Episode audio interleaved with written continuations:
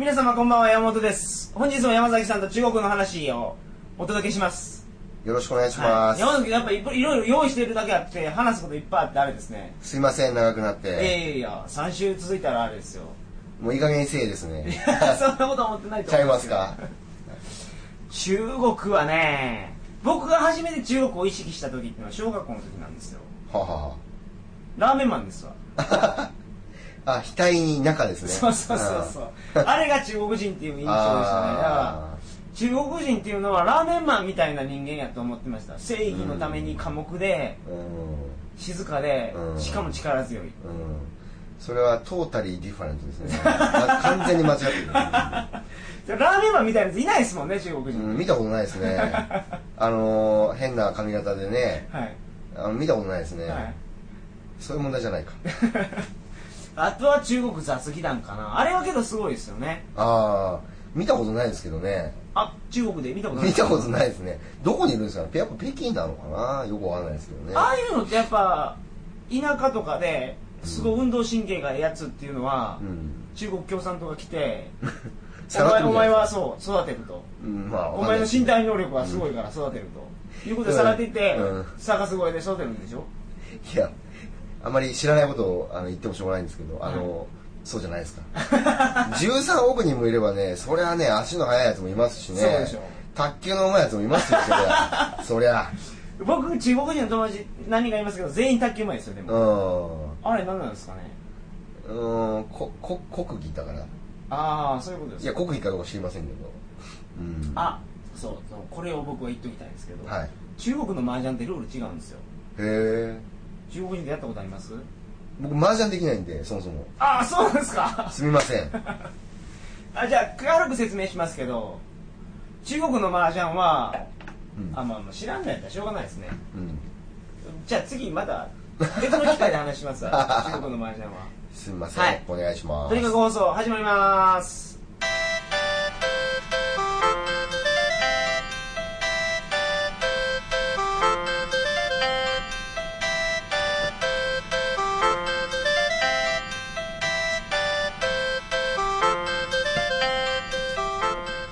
改めましてこんばんは。2007年9月21日金曜日鳥かご放送第103回をお送りします。番組に関するお問い合わせは info.tkago.net info.tkago.net までよろしくお願いします。本日も中国のこはい。とですが。今日はですね、はい。ちょっとあの香港と、はい。それからあの河南地区って言いまして、うん深センとかですねマカオとか、はい。えーあるいは広州とかですねあの辺のあたりの話を少しさせてもらおうかなとはい。思うんですけども、それ料理が美味しいと言われてる地区じゃないですか？あそうですね。あ中国の中のでも。食は広州にありとかねそうですよね。えー言われてるところですけども、まずあのーまあこの1回目の放送中国の1回目の放送でもお話ししたかと思うんですけども、はいその旅でですね行く人はまあ香港単純往復っていう人結構多いんですよ。はい。で私の経験からするとぜひおすすめしたいのがその台湾経由で香港に入って、えー香港から、えー中国の本土に行ってみたりとかあるいはマカオに行ってみるっていうのが結構面白い。うん。でそんなにねその単香港単純往復のチケット買うのと、えー台湾から往復していくのでは逆に台湾から行った方が安いんですよ。台湾トランジットした方が安いんですよ。なるほど。まあ、それ時期とかいろんな条件はありますけども、はい。で台湾は台湾のやっぱり面白さ美味しいものもいっぱいありますから、はい。あのそういうものも食べつつはい。で香港はやっぱりヤムチャヤムチャの私はヤム国ヤムチャの国ですよですねでヤムチャ食ったりとかですね。であと深センっていうのがちょっと今日その辺もお話したいんですけども、はい。非常に物価が安いっていうのは要要はその中国ですから、はい。香港っていうのは物価が高いんですよ逆に。そうですね。であのやっぱり中国に行ってですねやっぱり2時間700円のマッサージ。うん。これをやっぱり受けていただきたい安いですね。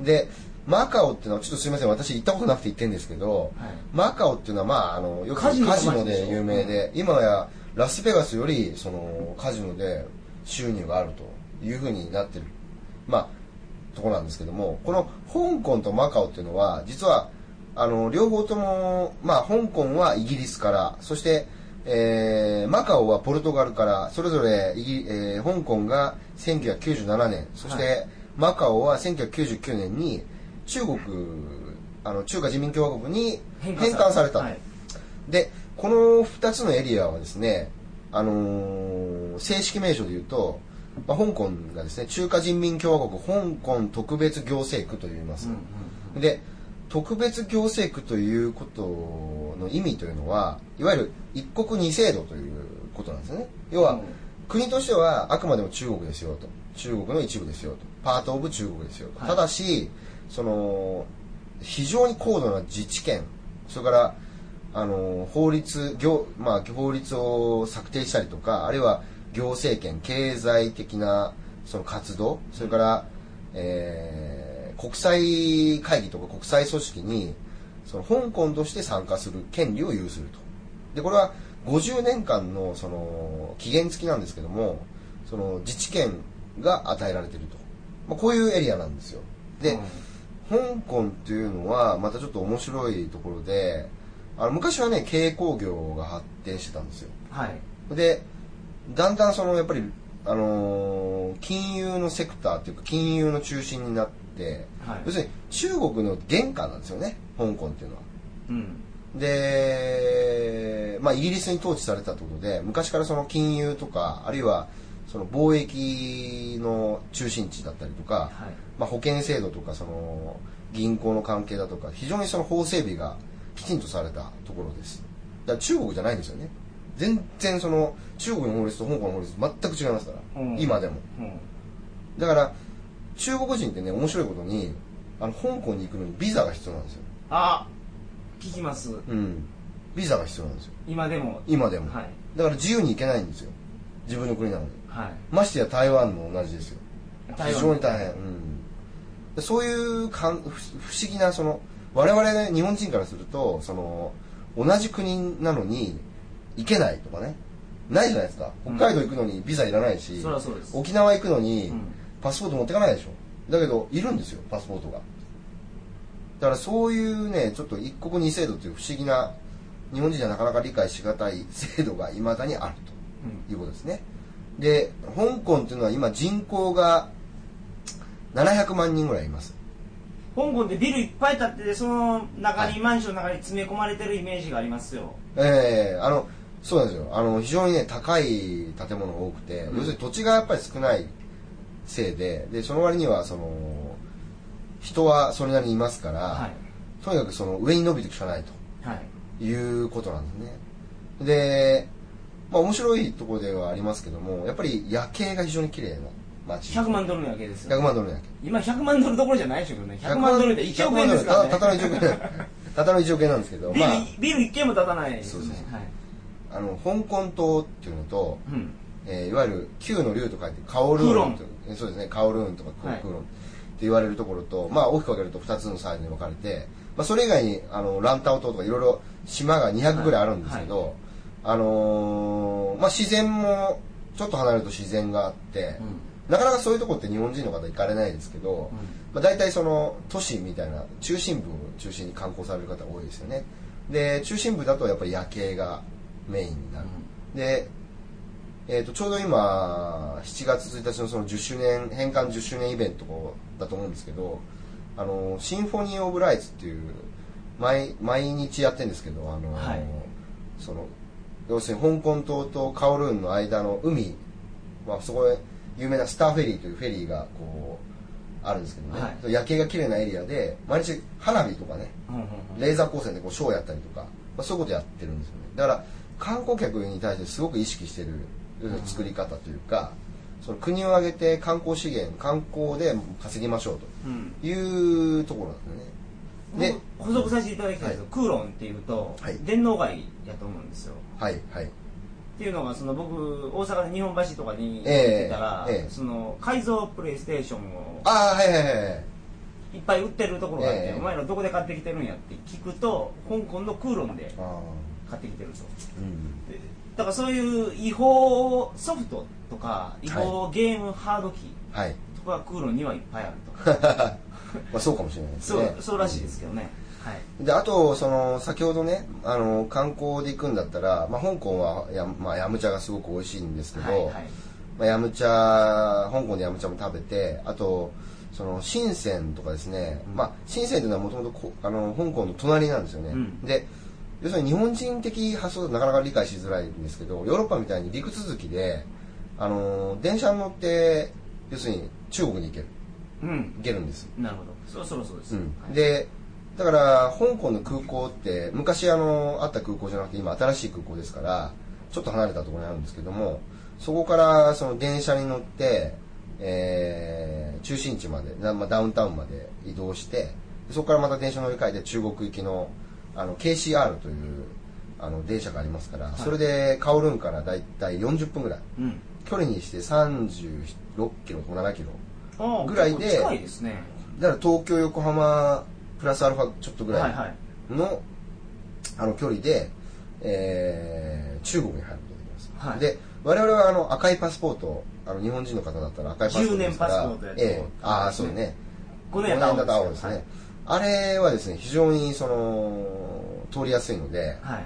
あのぜひ行かれることをお勧めします。それでその超えるとですねその最終の終着駅があの老風という駅なんですけど、はい。老風というのは字で書くとラオウのラ。ラオウラオウあの北斗の拳のラオウのラ。羅生門のラ。あラジオ門のラですか？あなるほど。ララに、はい。あの湖と書いて、はい。老風というんですけど、はい。その老風というのがその一つの国境の一つなんですよ。はい。ででそこでねその越えると今度深センに入る、はい。でもう本当に40分電車乗ってで15分ぐらいでイミグレーションして、はい。パスポートコントロール通ればもう中国です。でただね中国ってねその、まあ、観光客観光でね、まあ、今その全日空なんかも非常に宣伝してて中国中国って言って、はい。上海やらねアアモイやらなんやらかんやらそのやってますよね。やらかんやら、やってますよね。でね結構ね注意していただきたいのがそんなに治安が良くないですよ。中国は、うん中国人がね僕日本来た時にびっくりしてたのが、え田舎に自動販売機があると。うんうん。中国じゃこれ信じられないってうんずっと言ってたんですよ、盗まれますよね。っていうかそう そう。そう中国やったらもう自販機ごと持っていくよ。あれだってお金入ってるんやろって。商品も入ってるしね。そう。そういうのがまあ信じられないって言ったら 日本の常識とはやっぱ違うんですよね。全く違いますね。で例えばねこの間僕ちょっと知り合いから聞いたんですけどあの海南島っていう島があるんですよ、はい。あの中国にね、はい。そこのじいさんが住んでてそのじいさんがその深センまで長距離バスに乗って来ましたと。はい。で来てまあ早朝にその深センのバスターミナルはい。福田というところにあるバスターミナルあるんですけど降りたと。はい。で降りた途端に3人組の中国人に襲われてでまあ当然ながらその現金は全部取られてはい。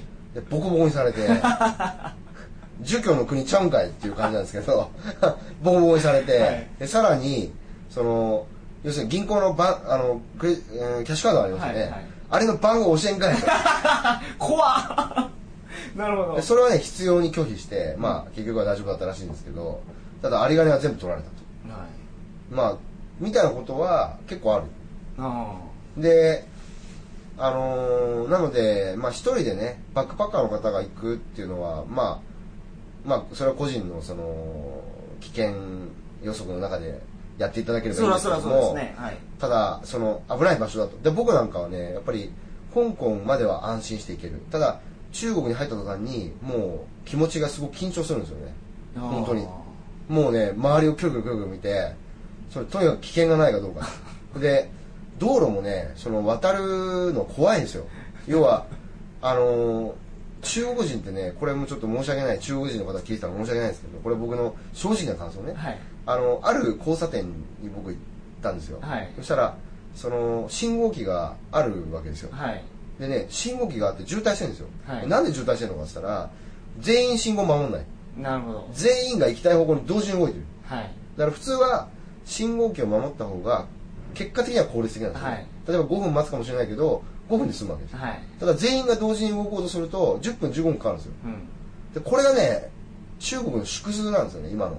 うん。要はその象徴してるシーンだと思っていて、はい、で要するに個人主義が台頭しててみんなやりたいことを自分勝手にやると。その時僕車に乗ってて台湾の社長ある会社の社長さんと一緒に乗ったんですけど初めて中国行った時にそれを見つけて、はい、でこれひどいねと、はい、その方に言ったんですよ、はい、でいや中国人っていうのは僕ちょっとこうそういうふうに考えてなかったんだけど、あのー、割となんですかねあのー、蜂みたいなもうブンブンブンブンその 自由にこう行くようなねはい、蜂みたいなねっつったらいや蜂はあのちゃんとね女王蜂がいて、はいはい、働き蜂がいるからそんなことないよと。じゃあアリンコかっつったらアリンコでもない。アリンコも一応女王アリがいて、ね、階層社会。だと、はい、これはちゃんとあのー、まあ、戦略があるかどうかは別として、はい、その階層がきちんと社会として成り立ってると。なんだって僕は逆に聞いたら、まあ、まあ単純に言うとハエだと。ああなるほど。ハエはそんなもんないと。自由に彼らはもう生き交ってるうんこに群がると。だからもうでハエだと。であのー、ね君よく覚えとけと。君はハエを使って物を作んなきゃいけないんだと。よく覚えとけこう言われたんですよ。なるほど。それはね僕のね中国の原点なんですね。そのすごい分かりやすい例を、ええ、その、ね、中国人が順番守らない。男性用の小便器ってあるでしょ？はいはい。おしっこするところ、ええ、縦長のやつ、はい、あれで日本人がおしっこしてたらしいんですよ、えで普通後ろに並ぶでしょ、ええ、で中国人は横からやってくる 結構衝撃ですね。衝撃ですよ、うん、日本人がやってる横から右からしょんべん出してきてしかも左からも来たと。三人三方五射撃。3人同時にしょんべんしてたと。なんやこの国はと。それぐらいそれは衝撃的ですね。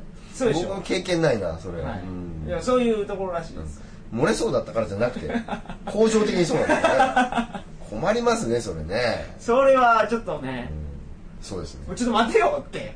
だから僕もねその工場行ってその汗こせって言うわけですよ、はい、で例えばその、ね、日本の方っていうのはその電気製品に最後にこう指紋がついてたりするとすごく嫌がりますよね、はいはいはい、それもまた異常日本は異常なんですけどでそういう指紋がねついてないように最後の工程でやる人はきちんと手袋せえと、うん、指導するじゃないですか。でちゃんとその書面に落としてその作業工程書の中にちゃんと手袋することって入れてもらったにもかかわらず、はい、僕が行ってみたらまずやってないと、はい、手袋してないじゃないかと。ちゃんとさせなきゃダメよって注意して「はい分かりました」って手袋するんですよ、うん、で5分後にそこ戻ってくるともう外してるんですよ。なんで外してんだと？じゃあ暑いから。これですよ。